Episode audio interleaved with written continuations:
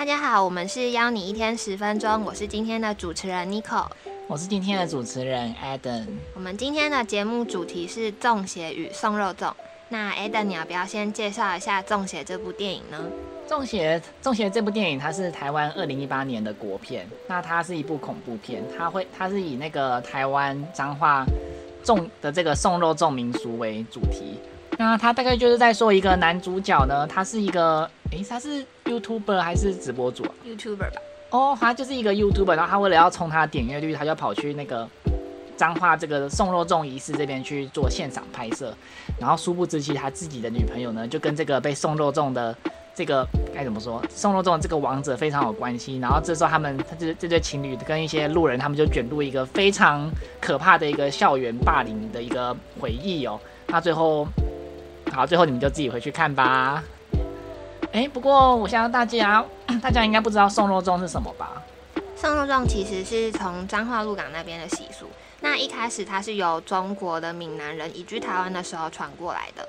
那随着时代变迁呢，除了彰化鹿港以外，台中还有新竹地区也都慢慢开始有送肉粽的这个仪式出现。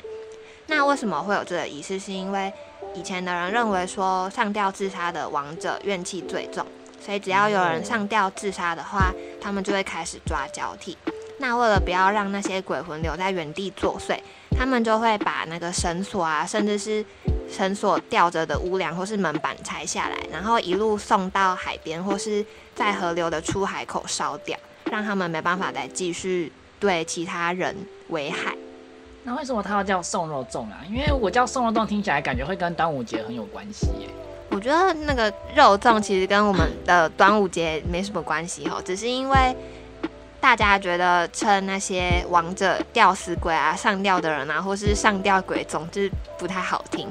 那他们又觉得那个形象，就是人吊在上面的形象，很像肉粽吊在墙壁上。的那个形象，所以他们就以肉粽来尊称那些王者，就是台语的霸掌。那其实到现在也有人叫吃面线，只不过这个人这个用法好像比较少人讲，大部分都是还是叫送肉粽。送肉粽吃面线听起来很好吃哎。我觉得如果你在彰化鹿港一带听到送肉粽或是吃面线的话，还是暂时不要把筷子拿起来比较保险。那除了这部电影以外，因为这部电影其实它还蛮恐怖的，而且就是有很多人就 很多人就里面里面的角色很多都挂掉了。那不过其实这是电影，不过其实实际上是在现实生活中也有发生过类似的事情哦。就之前当彰化有一个地方就是彰化和美，它大概在二零一九，哎不是二零一九，二零零九年的九月到十月的时候，大概有发生了九起的这个上吊案件。太多了吧？对啊，我觉得九起很多哎，而且就是它这数量已经很难。就是你，你其实我你很难就是去断言说他反正跟这个抓交替应该抓交替应该不会有什么关系，就是你会觉得有点毛毛的。那其中这九起九起上吊案件里面有两起，我觉得特别就是特别可怕。其中一个就是在其中一个就是在那个什么送肉粽的时候，有一位二十九岁的二十九岁的人妻，她就在那个自己家里的阳台去偷看那个送肉粽的仪式。然后这这个时候，她丈夫就发现她人妻在看这个送肉粽仪式之后，她丈夫就生气了，他就把他的妻子骂一顿。然后这妻子她被骂完之后呢，她就竟然就上吊自杀了。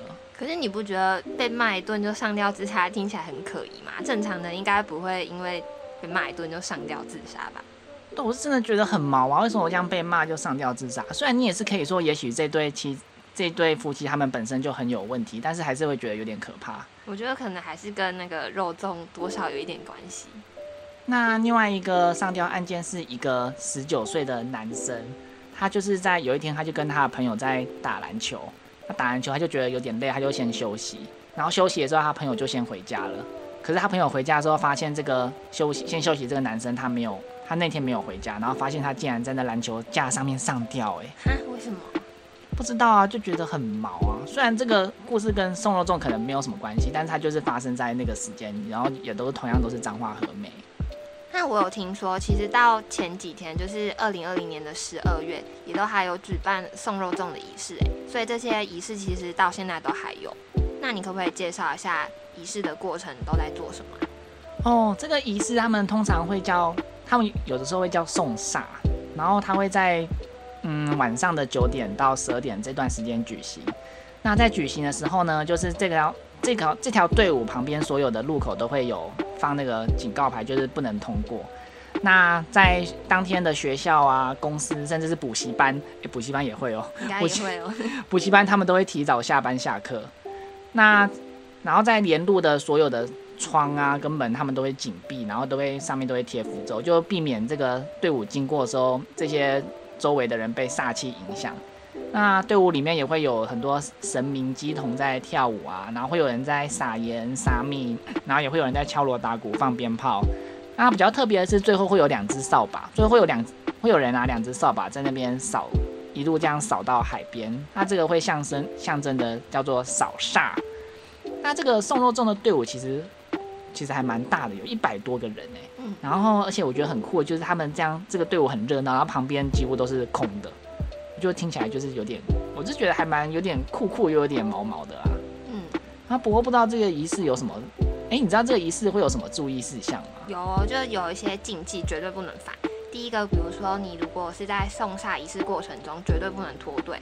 如果你落单的话，就很有可能会被那个鬼魂缠住。哦，好可怕哦。第二个就跟刚刚 Alan 讲的一样，就是如果你是送煞队伍两旁的住家的话，绝对不能开门窗，避免那个煞气会进入，而且你还要在贴门上贴一些符咒之类的。那第三个的话，就是沿途不能叫姓名，不然你可能会被煞气跟着。哎，这个跟我们前几集的夜教有点像哎。其实就是只要有在有鬼魂的地方，都尽量不要透露你的真实姓名，避免被跟着。这就是。那第四个的话，就是送煞仪式回程以后，不能说话，以防鬼魂会上岸报复你。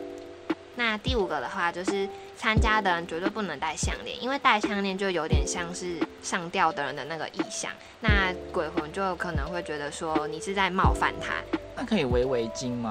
我觉得围围巾最好还是不要，最好还是不要在脖子上戴任何东西比较好。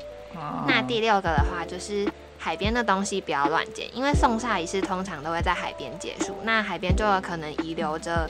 就是和仪式相关的任何物品，那你如果你带回家的话，很可很有可能就会出一些不好的事情。不过我相信大家应该，嗯，除非你刻意去，我想，除非住，除非刚好住那附近，不然就是你可以很好奇，不不然很好奇有去找，不然应该很难自己遇到啦。不过不知道如果不知道如果真的遇到的话要怎么办呢？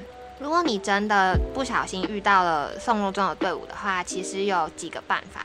第一个，比如说你其实没有正面撞到，就只在旁边遇到的话，那你可以侧身面向房屋回避一下，然后在心中默念一些阿弥陀佛啊，或是一些佛号等等，然后等待他经过再离开就可以。嗯，那如果你真的不小心已经撞上了那个队伍的话，有一个说法是你可以跟着那个队伍一直走到出海口，然后等到整个仪式结束，代表送他一程以后，回去在庙里求平安符就可以离开。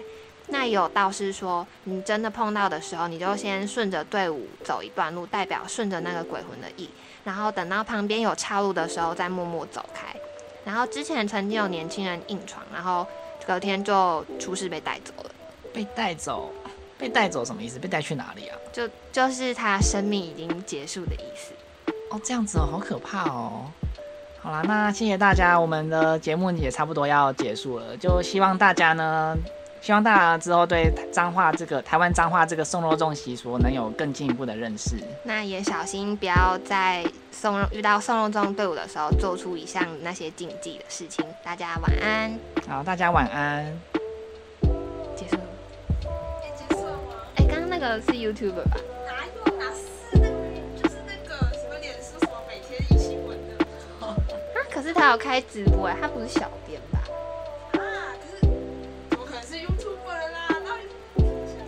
是 YouTuber 啦，那是什么？记者吧？记者吗？他又没有现场采访，对不对对对？他就是为了要，他就为了要凑那个，他就在为了要凑点阅率，然后跑去那个现场拍这个宋王总就是了。哦，我才不管他是什么嘞，我不管我，没错。